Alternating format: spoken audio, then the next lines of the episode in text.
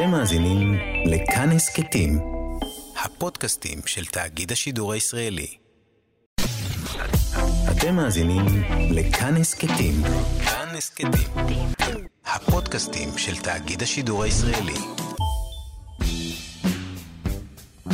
נגד הזרם, רועי חסן מארח.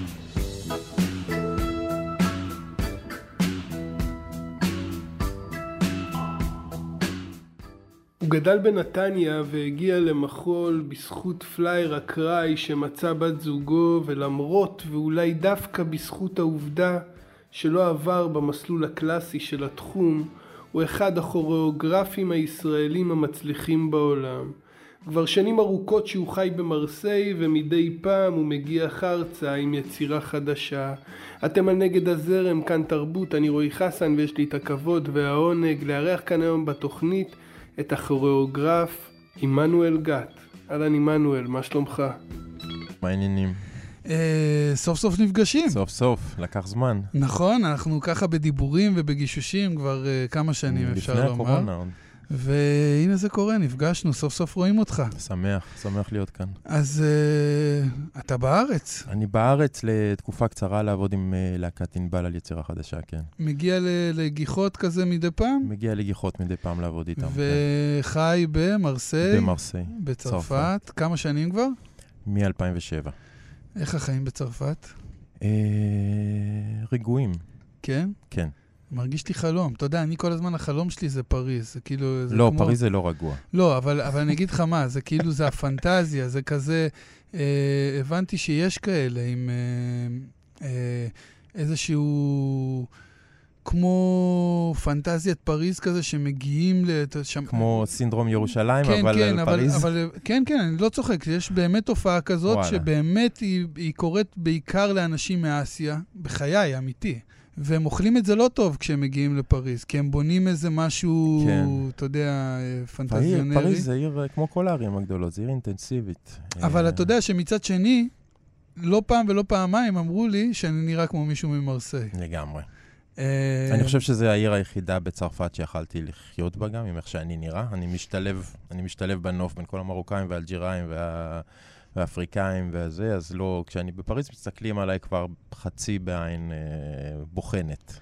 אז אה, למה בעצם עברת למרסיי? מה, מאיפה זה הגיע? עברתי לצרפת כי ברמה האישית כי הייתי צריך שינוי. הגעתי, ל... הייתי בסוף שנות ה-30, הייתי כבר עם חמישה ילדים, והייתי במקום עם שלב מסוים בקריירה, והייתי צריך, ש... זה היה נורא ברור שאני חייב לעשות שינוי רדיקלי, לשנות את הסביבה שלי, וברמה המקצועית, כי האפשרויות שם אחרות, וכאילו אתה מתקרב בעצם לאיזה סוג של מרכז, בוא נאמר, שבו קורים הדברים, אז אתה כאילו יותר קרוב, יותר קרוב להתרח... להתרחשות בזמן אמת. זהו, זה, זה מעניין, זה מעניין מה שאתה אומר, כי נגיד אם אני עכשיו עושה כזה השוואה, לא כל כך קשורה, אבל עדיין מבחינה, מבחינת ג'אנר שהוא אה, יחסית שוליים אה, בתוך הריינג' הזה של Mm. האומנות, אז אה, כשאני מדבר עם ג'אזיסטים למשל, היה לי כל הזמן פנטזיה, נגיד, שבחו"ל, הג'אז יש לו יותר נפח ויותר מקום, ובטח בארצות הברית, ואז כאילו נוכחתי לדעת שלא, לא, המצב בכי רע גם בארצות הברית בכי כמו. בארץ. הבת שלי היא פסנתרנית אז- ג'אז, אז המצב כאילו, בכי רע. אז גם, אז, אז, ב- אז מבחינת מחול אתה אומר שלפחות שם יש יותר, אה, תשמע, זה הכל יחסי, במובן של... אה, באופן אם יחסי יש שם יותר לארץ, אנשים, אז אם יש... אתה משווה את זה לארץ, יש יותר, אבל עדיין אה, המ- המחול נשאר אה, הבן או הבת החורגת אה, של האומנויות בכל מקום בעולם. זאת אומרת, אם תשווה את זה לתקציבים, נגיד, שילכו למוזיקה, אם תשווה את זה לתקציבים שילכו לתיאטרון, תקציבים שילכו לקולנוע, עדיין המחול הוא תמיד איפשהו בקצה, בשוליים, רק שהשוליים שם הם קצת יותר אה, רחבים מהשוליים כאן, נאמר. ואם אם כבר דיברנו על ג'אז וכאלה, אז אתה יודע, במוזיקה למשל, בתקופה הזאת של, ה, של הקורונה, שבאמת העולם נסגר, אז מוזיקאים עוד הקליטו מוזיקה באולפנים, בחדרים, אה, אה, אתה יודע, אה, אנשי ספרות עדיין, למרות שהתעשייה די בלמה את זה, אבל עדיין כתבו ספרים, פרסמו ספרים. מה, מה, מה עושים במחול כלום. במצב זה- כזה? זה מכת מוות היה בשבילנו. זה שיתוק מוחלט. לא עושים כלום. ממש ככה. פשוט ככה. פשוט לא עשינו כלום. וזה גרם לך למחשבות וערעורים על המקצוע שלך? זאת אומרת, זה גרם לך כזה לטעות למה קורה או לאן הולכים מכאן? לא באמת, זה אישש משהו ש... זה לא שלא ידעתי לפני שאני בתחום שהוא די שברירי, מכל מיני סיבות. אני חושב שהקורונה, כמו שהיא עשתה בהרבה דברים אחרים, היא הקצינה משהו ש... שגם ככה, זה לא שאני לא מודע לו. אמ, יש משהו בתחום שלנו שכלום לא מצטבר, כמעט. זאת אומרת, מעצם העובדה שאתה לא מייצר אובייקטים, שאתה לא, מש... לא משאיר אה, משהו פיזי בעולם, אתה עושה איזה זיכרון שנשאר ב... ב... בזכר... בראש של מי שראה את העבודה, ברקדנים שעבדת איתם על העבודה, וזה מתנדף אחר כך. אז, אה, אז במובן הזה, כן, זאת אומרת, זה תחום שהוא מאוד שברירי, כאילו. ואתה גדלת פה בנתניה, נכון? גדלתי בנתניה. אה, איפה בנתניה? איפה בנתניה? אה, ליד הים. בוא נהיה ספציפי. רחוב, רחוב ז'ב... אה, כאילו, נולדתי ברחוב ז'בוטינסקי 20, עברתי בגיל שנה לז'בוטינסקי 21, אחרי זה עברתי לז'בוטינסקי 28, וסיימתי בדנקנר. אה, אוקיי. כן. זה היה מאוד ספציפי. על הים. רצית ספציפי, קיבלת. ולא, תשמע, אני מאוד אוהב את נתניה, אבא שלי גר בנתניה ב-20 ליד הירידה של המכוניות לים. כן, אני מכיר את נתניה טוב, אנחנו, זה גם קרוב אליי לחדרה, וגם אבא שלי גר בנתניה 20 אוקיי. שנה, אז אה, אני מכיר ואוהב את העיר. אבל נתניה של שנות ה-70 זה עולם אחר. אבל מה היחס שלך לנתניה היום? זאת אומרת, אתה... זה מוזר, כי עד, לבקר שם אה, לפעמים? לפני, יש געגועים? עד לפני שנתיים, אה, אמי עדיין, אמא שלי גרה עדיין בנתניה שם באותו בית. ואז גם שנים אחרי, תמיד היינו חוזרים לשם, והילדים, והנכדים. ו... ועם הגיל היא כבר לא יכלה לגור לבד, והיא עברה לגור uh, בצפון uh, ליד, uh, ליד אחותי הגדולה. ויצא שפתאום אין יותר למשפחה בית בנתניה. וזו התחושה נורא מוזרה, אז עכשיו שאני מגיע לארץ, אין לי למה ללכת לנתניה. וכן, זו תחושה, זו קצת תחושה מוזרה. ואתה לא מוצא את עצמך סתם הולך לאיבוד בנתניה? אה, לא יצא עוד. לא, כי זה מעניין. אתה יודע, אני נגיד, כל הזמן יש לי את העניין הזה שאומנם זה באותו עיר, אבל אני גר בצד השני של mm. העיר, אז אני כל הזמן, כשאני עובר ליד השכונה שגדלתי בה, וזה קורה די הרבה, כי זו שכונה שהיא סמוכה לרכבת, ואני הרבה ברכבת, כן. אני כאילו נמשך לשם כמו מגנט, אתה יודע, לעשות סיבוב, לראות שהכל mm. במקום. לצערי, הכל יותר מדי כן. במקום, בקטע שהוא קצת, אה, אתה יודע, שאתה אומר...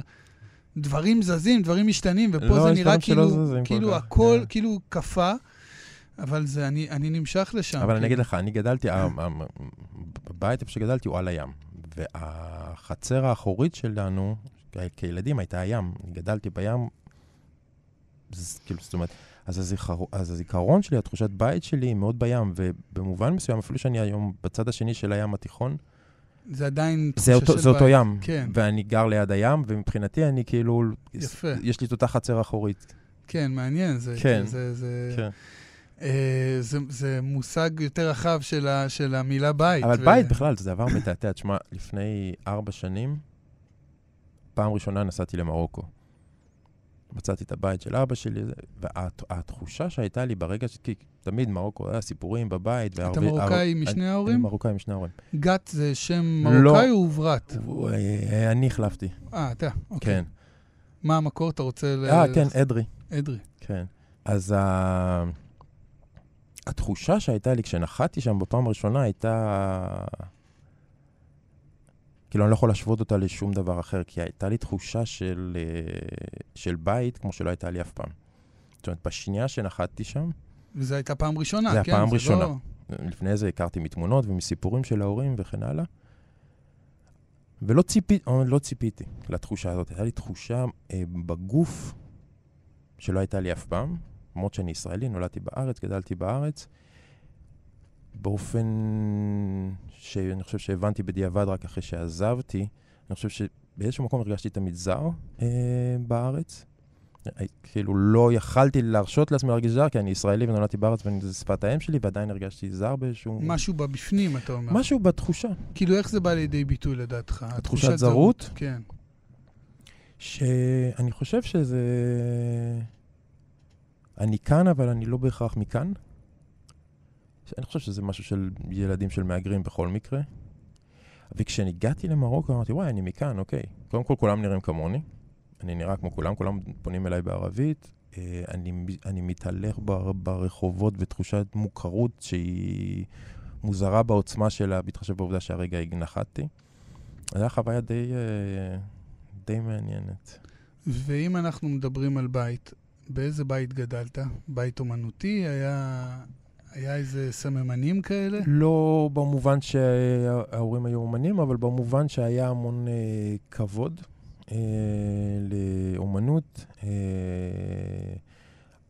אה, עם... אה, תמיד היה ממש פרנקופוני ופרנקופיליה, התרבות הצרפתית הייתה כזאת אה, תמיד אה, על נס, והשפה והסופרים וה...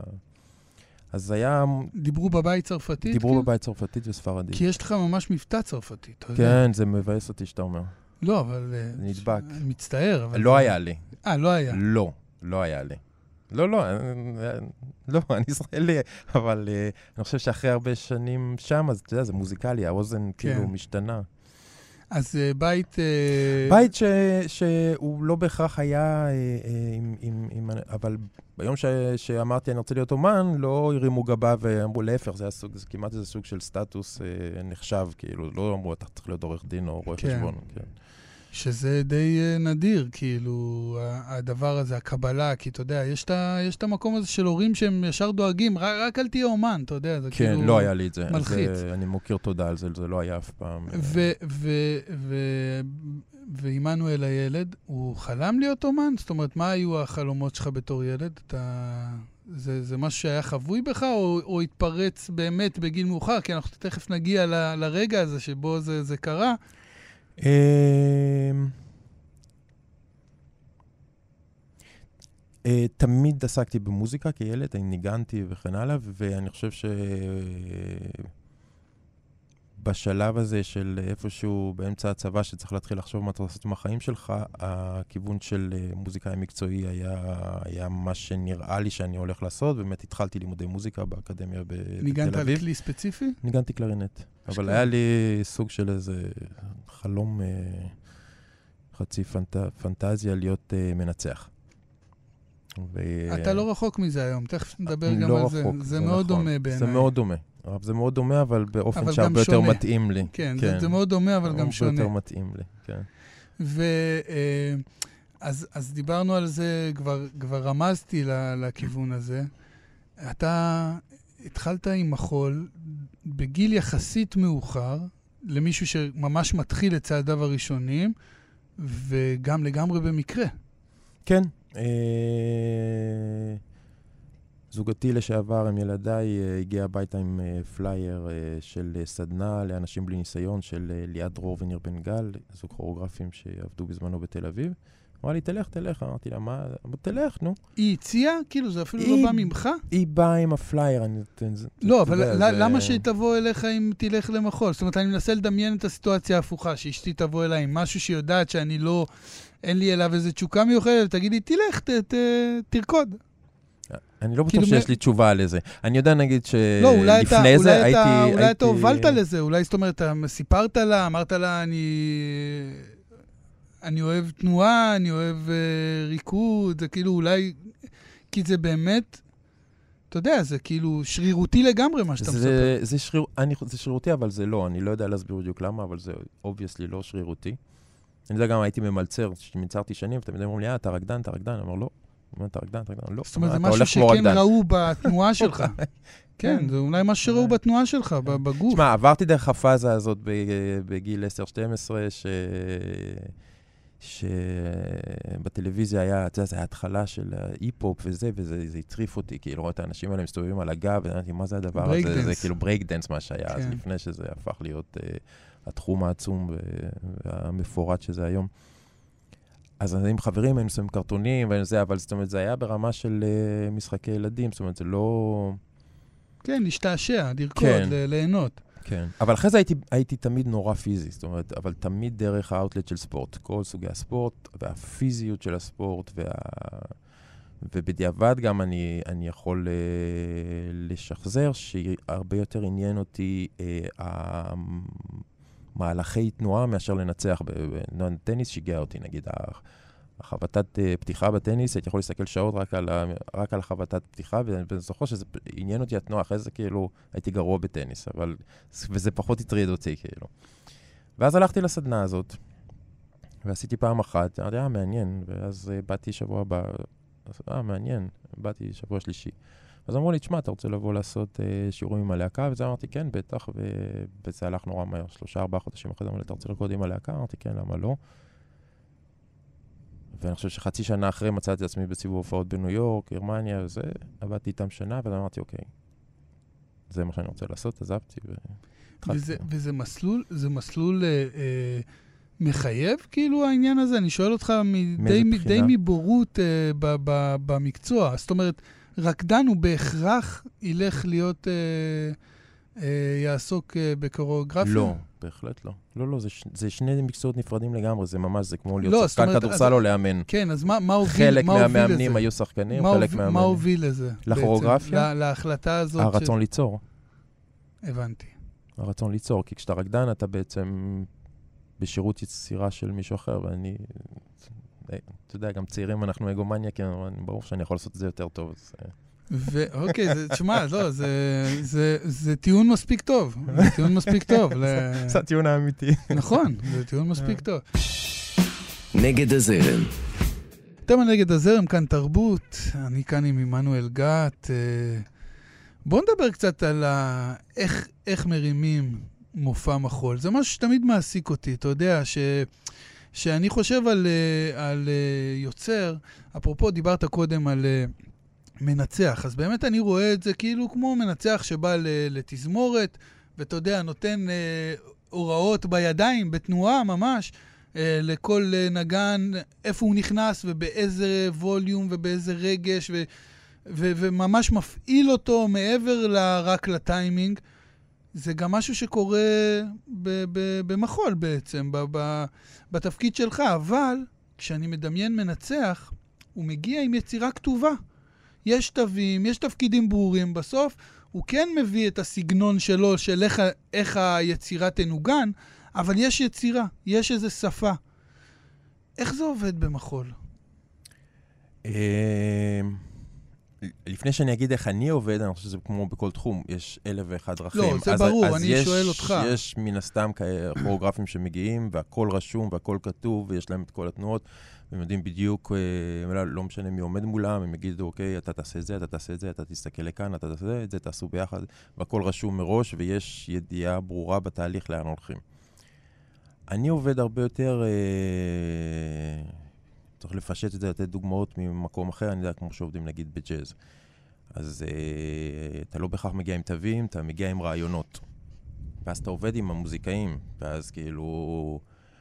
אה, נגיד אתה מגיע עם רעיונות בפסנתר, ואתה אומר, אוקיי, זה המהלך ההרמוני, זה פחות או יותר המקצבים שאנחנו יושבים עליהם, זה הזה. ואז יש לך את הבסיס, ויש לך את המתופף, ויש לך את הסקסופוניסט, והם כאילו, הם אה, לוקחים את ההצעה, ואז הם מחזירים לך, הם, הם בעצם מייצרים חומרים משלהם, שחוזרים אליך, ולאט לאט... נאמר, אם זה ההרכב שלך, אז אתה מתחיל לכוון, אבל אתה עובד עם החומרים שהם... זאת אומרת, זה, זה איזו עבודה שיתופית בעצם. לגמרי. זה לגמרי עבודה שיתופית. אז אני עובד באופן הזה, אני עובד באופן הזה אפילו ברמה אולי עוד יותר... אה, אני דוחף את זה לקצה, במובן הזה שאני גם לא מגיע עם רעיון. זאת אומרת, אני מגיע לראות מה יצא. זאת אומרת, אני, נקודת המוצא שלי האנשים שאני אעבוד איתם. ואנשים בגלל שהם שונים, ו... ו... אבל בוא תתאר לי, תתאר לי סיטואציה. אתה מגיע לבמה, באמת עכשיו, פגישה ראשונה, כן. יש להקה, כן. יש חבורה של בוא נאמר עשרה, כן. עשרים איש, כן. משהו כזה. מה אני אומר להם? עומדים, כן. מה, איך זה מתחיל? מה קורה? מה, מה, מה העניינים? כן. כן. אוקיי, מה אוקיי. העניינים? עברנו כן, את העניינים. עברנו את העניינים. אה, תלבשו טרנינגים מוזרים. אז אני אתן לך... תלבשו טרנינגגים מוזרים כי אתם רקדנים. נכון, כן, בדיוק. נכון, זה קטע. זה קטע הטרנינגים. כן. זה תרבות שלמה. כן, כן. אבל תמיד, תמיד ביגוד זה תרבות אה, שמאפיינת תחומים שונים, כי כן. כל תחום מתלבש, יש להם את המדים, זה מדהים. איך תדעו שאתה רקדן אם אתה לא לובש את הטרנינג ומרים אותו על רגל אחת, ויש לך את, כן. את הגרביים המיוחדות. אז, אז מה קורה ברגע אז הזה? אני, אני אתן לך דוגמאות, אבל לפני שאני אתן לך דוגמאות, מה שהבנתי לאורך השנים זה שזה לא משנה.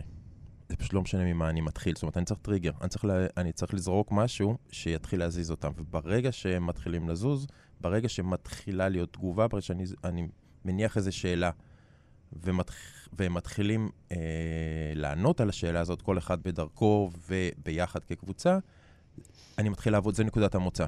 אני מתחיל לעבוד עם החומר הזה. זאת אומרת, אני מתחיל לעבוד עם התגובות שלהם, עם, עם החומרים שהם הביאו בתגובה לדבר הראשון שהנחתי, ואז זה, זה, זה מוליך את עצמו. אני לא עובד עם אה, איזושהי נקודת קצה שאני אומר, אוקיי, אני יודע בדיוק לאן אני רוצה ללכת. אני מפענח את העבודה תוך כדי שאני בעצם עובד עליה. אז אני אתן לך למשל דוגמה. מה עשיתי פעם שעברה כשבאתי לעבוד איתם פה? אה, אמרתי לעבוד להם... לעבוד איתם זה עם, עם להקת ענבל. כן. אמרתי להם, תבחרו כל אחד, אה, קחו את הטלפון, תבחרו, אה, תבחרו שיר שאתם אוהבים, לא משנה מאיזה תקופה, לא משנה מאיזה ז'אנר וזה. תחשבו שהבן אדם או, או הגברת התקשרו אליכם, אמרו, אוקיי, בחרתי בכם לעשות לי קליפ לשיר הזה. זה, עבדו לבד, כל אחד עם האוזניות שלו, בנו חומרים ספציפיים לשיר, כאילו זה הולך להיות מצולם קליפ מחר. זה נקודת המוצא. לקחתי את כל החומרים האלה, והתחלנו לעבוד ולראות כאילו איך אפשר לארגן אותם, ואז זה מין, זה עבודה בשכבות כאילו, זאת אומרת, אתה לוקח משהו ואתה... מניח עליו איזושהי שכבה, איזושהי מניפולציה מסוימת, שתיקח אותו לכיוון מסוים. זה יכול להיות גם פיזית על החומר עצמו, זה יכול להיות גם על האינטראקציה, משהו שמגדיר את האינטראקציה, את האופן שבו הם, הם צריכים לתקשר אחד עם השני עם החומר, ואז זה משפיע שוב על החומר, וזה... ולאט לאט המבנים והסיטואציה וה story line וה, וה, והתכנים נוצרים מתוך המהלך הזה. ואני כאילו בעמדה של מתבונן ועוקב, ואז מדי פעם אני לוקח איזושהי החלטה. זאת אומרת, קורים דברים והם עובדים, ואני בעצם יושב ומסתכל רוב הזמן. תכלס רוב הזמן אני יושב ומסתכל ומשמין. אה, אוקיי, זה מעניין, בואו ניקח את זה לשם. זה מעניין, בואו ניקח את זה לשם. וברגע, ש... וברגע שהעבודה, נקרא לה, היצירה, עולה לבמה, mm. היא מצליחה להישמר? אני אנסה להסביר את עצמי שוב באנלוגיה הזאת. שכשאתה הולך ל, לקונצרט, mm. אז מנגנים את היצירה, mm. למחרת תגיע לקונצרט, mm. אמנם היצירה תנוגן טיפה אחרת, כי כן. זה בני אדם, זה לא מכונות, אז כן. כל אחד בא באנרגיה אחרת, או, כן. אתה יודע, מילימטר לפה, מילימטר לשם, אבל עדיין היצירה נשמרת. כן. במחול, אם אני, אם אני מגיע למופע הזה אה, ביום ראשון, ביום שני אני רואה את אותו מופע, אז שוב, זה עניין של החלטה של היוצר. יש יוצרים שירצו בדיוק, לש... זה, ברגע שזה עשוי, הם רוצים שזה יישאר בדיוק ככה, ואז בעצם יש איזשהו, איזושהי תנועה לאחורה כל הזמן, ביחס לאיזשהו מוצר מוגמר שאתה מגדיר אותו כאידיאלי, ואתה מנסה כל הזמן כן, לשחזר אותו. כן, יפה לחשוב על זה כתנועה אחורה, לאחורה, כי זה ו... כאילו כל הזמן לחזור למה שהיה בדיוק. אתמול. ואני, מה שמעניין אותי זה ללכת קדימה. לדחוף. אני אומר, זה היה ככה אתמול, בואו נראה מה זה יכול להיות מחר. ושוב, האנלוגיה של ג'אז היא טובה, כי... מונק אה, הקליט את Round Midnight 15 פעמים, כן, וכל פעם זה עולם אחר. אתה מזהה שזה אותו קטע, אבל זה פשוט הולך למחוזות אחרים לגמרי. זאת אומרת, אז אני מחפש לייצר אה, מהלכים כוריאוגרפיים שיש להם את האפשרות כל פעם מחדש לכתוב את עצמם, אפילו שהבסיס הוא, הוא, הוא, הוא, הוא, הוא ידוע והוא מוכר והוא... כולם חולקים אבל, אותו, אבל... זה כל פעם בעצם, יש משהו באלמנט של החי. אולי משתמשים בו כנקודת מוצא, כן, שממנה יוצאים, בדיוק, אבל לאו כן, דווקא כאיזה כן. משהו שאנחנו צריכים לשמר לא, אותו. לא, להפך, אם זה משתמר, אני... זה מעצבן אותי. לא, לא, כאילו, לא מעניין, זה ראיתי אתמול, כאילו, מה היום תעשו עם זה? אז, אז בוא נדבר קצת על, ה, על העבודה החדשה שלך, mm. שלכבודה הגעת לכאן כן. uh, בימים אלה. זה הפרק השני. אה, אני, יש לי, זה שותפות של, אה, של אה, כמה שנים עם, עם להקת ענבל. יצרנו עבודה שנקראת סוזן שנה שעברה. אנחנו יוצרים את, ה, את הפרק השני שנקרא קריית גת השנה, ותהיה עוד עבודה שנה הבאה. אנחנו לגמרי באמצע, אז אני בשלב הזה שעוד אני לא לגמרי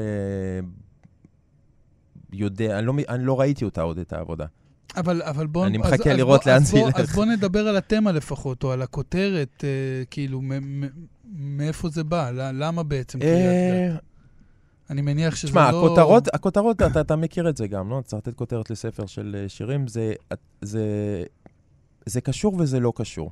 זה מספר על, על התכנים וזה לאו דווקא מספר. אז uh, לא, אצלי אבל... עוד יותר, כי אני צריך לתת שם לפני שבכלל התחלתי לעבוד. אבל באמירה ספציפית כזאת, קריית גת במדינת ישראל, זה, אתה יודע, יש לזה... ברור, ב- ברור, אני לא מפגר, אני... לא, אני- זה כאילו, אתה. יודע, ישר לוקח אותך למקומות מאוד מסוימים. זאת אומרת, כן. זה לא שבחרת כן. איזה עכשיו, איזה באמת איזה מילה כזאת שיכולה, אתה יודע, מילה גדולה כזאת שיכולה לעבוד בכל מיני, כן. געגוע. עכשיו, כן. לקרוא לזה געגוע או כן. לקרוא לזה, לא לא, יודע. זה ספציפי. זה מאוד זה מאוד ספציפי. ספציפי. כן, זה משחק על, ה, על האישי ועל הכללי במובן הזה שהעבודה הראשונה נקרא, נקראה סוזן, שההקשר הברור היה סוזן דלל, שבעצם שם, שם הפעם הראשונה רקדתי. הסדנה הזאת הייתה במרכז סוזן דלל.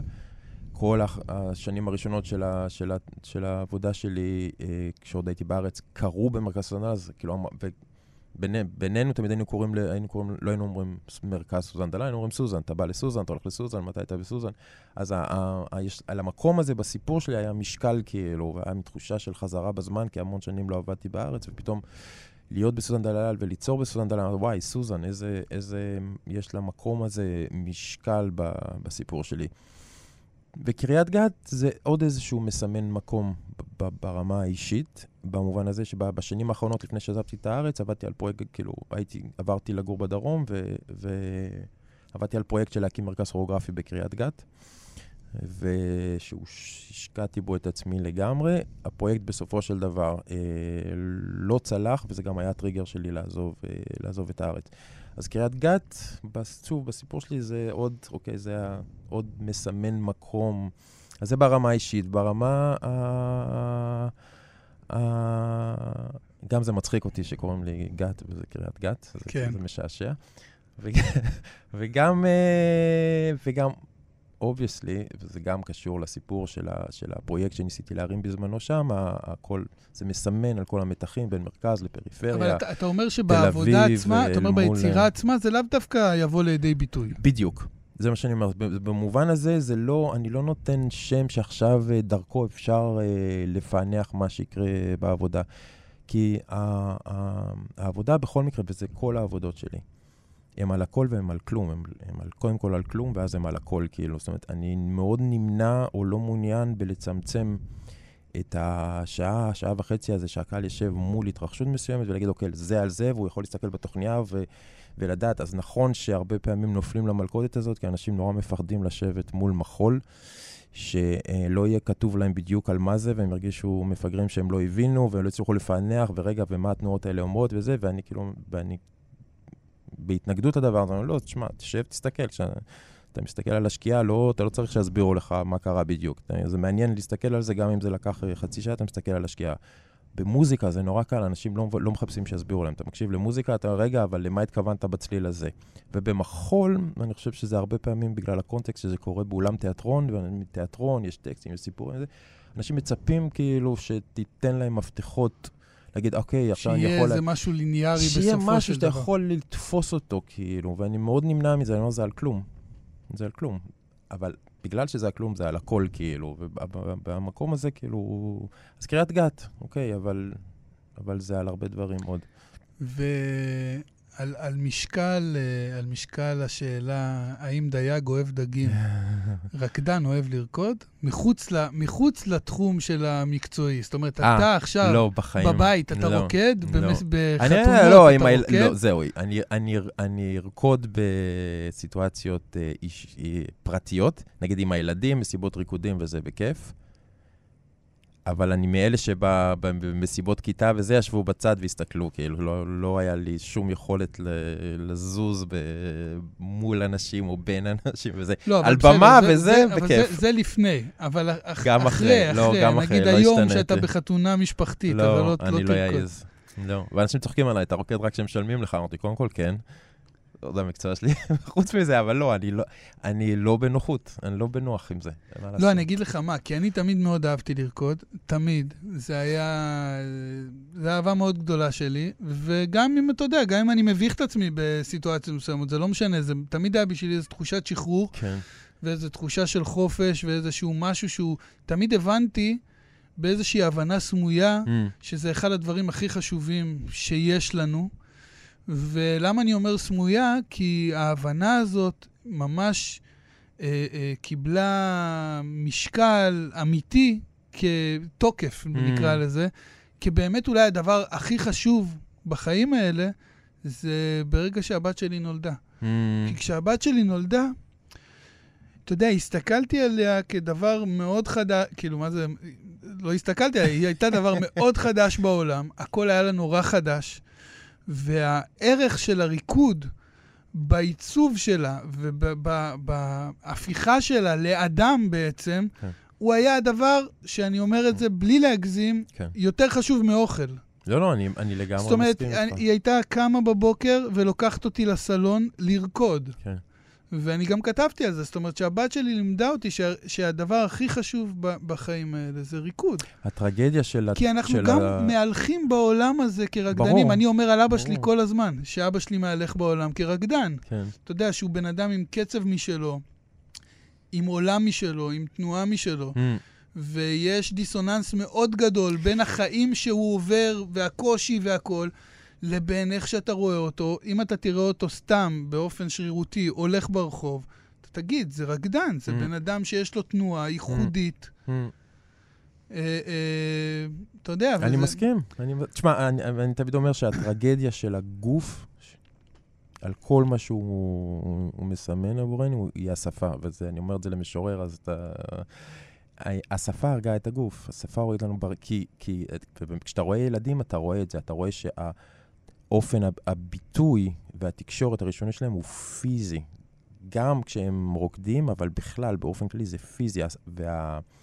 כל הרובד הזה של התקשורת הפיזית, הרי אומרים שמעל 80% מהתקשורת הבין-אנושית היא תקשורת בלתי מילולית, היא תקשורת פיזית דרך הגוף. לא, רוצה להגיד שזה גם על והשפה, מבוגרים. וברגע זה... שהשפה נכנסת ואנחנו רוכשים את הכלי הזה, זה משתק את הגוף. כי אתה יכול להסביר את עצמך במילים, ואז אתה היא כאילו... אפילו לא רק משתקת את הגוף, אולי אפילו באיזשהו אופן הופכת את התנועות שלנו למלאכותיות. זאת אומרת, הש... השפה גם משפיעה על, ה... על התנועה שלנו. באופן, באופן, באופן משמעותי, אני מסכים, כן.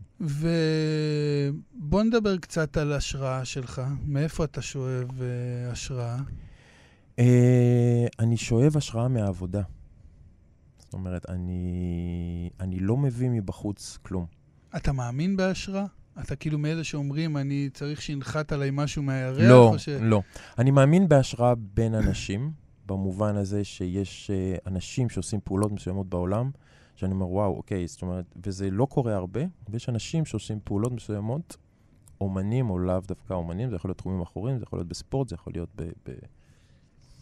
ויש משהו במהלך שלהם שהוא מהלך מעורר השראה. אז זה, זה משהו שאני יכול להגדיר כהשראה. אה, אבל אה, בעב- בעבודה עצמה, אני, אני ניזון מהתהליך עצמו. זאת אומרת, זה, זה, את יודעת, שמע, זה, עומדים מולי אנשים, שזה כאילו, יותר מזה, כאילו, אה, אה, מה אני צריך להביא עכשיו מבחוץ רעיונות וזה? יש, יש, יש מולי אנשים, שלושה, ארבעה, עשרה אנשים, שזה כאילו, זה כל כך המון אינפורמציה. אז אני שואב את ה... את ה, את ה אוקיי, נשאר עם השראה, אבל אני שואב את, ה, את, ה, את הרעיונות ואת הוויז'נס ואת הזה, ממה שהם מביאים איתם, מהאינטראקציות ביניהם ומהמהלך עצמו. והמהלך מוביל אותי, זאת אומרת, אני, אני, אני, אני עובד את החומר, כאילו, אני לא מביא דברים מבחוץ. ויש יש מעבר לכך, יש יוצרים ש- שמפעילים אותך, אפילו לא ברמת ההשראה, אבל כאילו כאלה שגורמים לך ל... חיים, מתים. אה, לא משנה, וואטאבר, מה אה. זה חשוב? אה, יודע. כששואלים אותי, אה, כי בקוריאוגרפיה זה, אין בית ספר, אתה לא, לא, לא, זה כמו לא, לא, שירה, אתה לא לומד בבית ספר, אז שואלים אותי, דווקא- איפה למדת איפה למדת? לא, לא, לאו דווקא בקטע הזה. בקטע של אה, בתור אדם שהוא יוצר.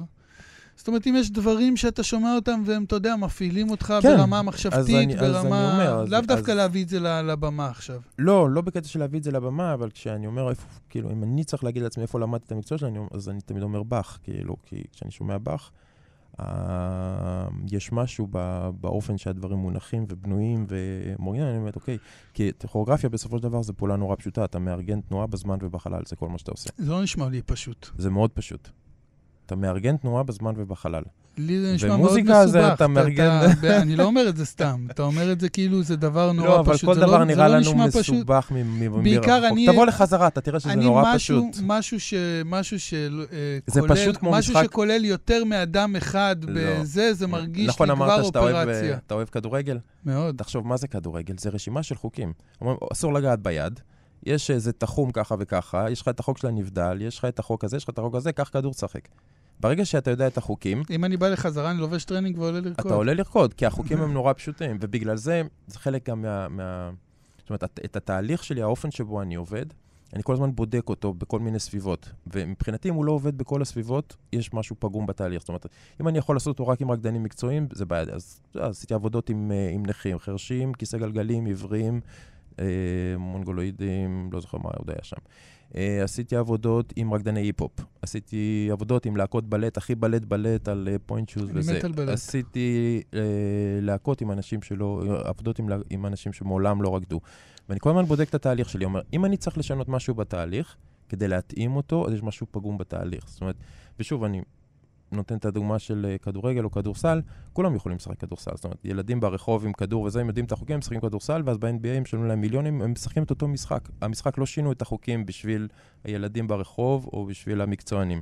אז אני מנסה לבנות תהליכים שהם באותו, באותה מידה יכולים לקבל לתוכם כל מי שרוצה, כאילו שהם מספיק פשוטים להבנה. אז בגלל זה אני אומר, זה לא מסובך.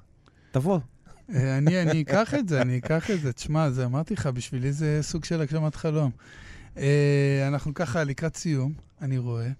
אה, אתה חוזר למרסיי בקרוב? אני כאילו- חוזר ביום שני, כן. כן? כן, ו- ואז חוזר לפה עוד פעם בדצמבר לבכורה. ומתי זה אמור לקרות? זה עולה הופעות טרום בכורה ב-21-22 באולם ענבל, ובמרכז סוזן דלל בכורה חגיגית בחמישי לינואר.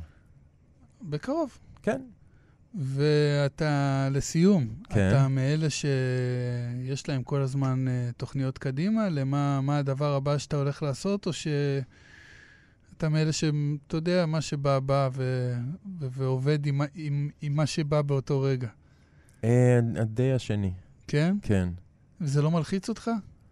זה הלחיץ אותי כשהייתי צעיר, וכל הזמן חשבתי שהנה מגיע אסון ולא יהיה לי כסף לאוכל לילדים, ואז הבנתי שזה מזין את עצמו ותמיד יהיה שיש איזה בסדר. כוח אינרציה ש... כן.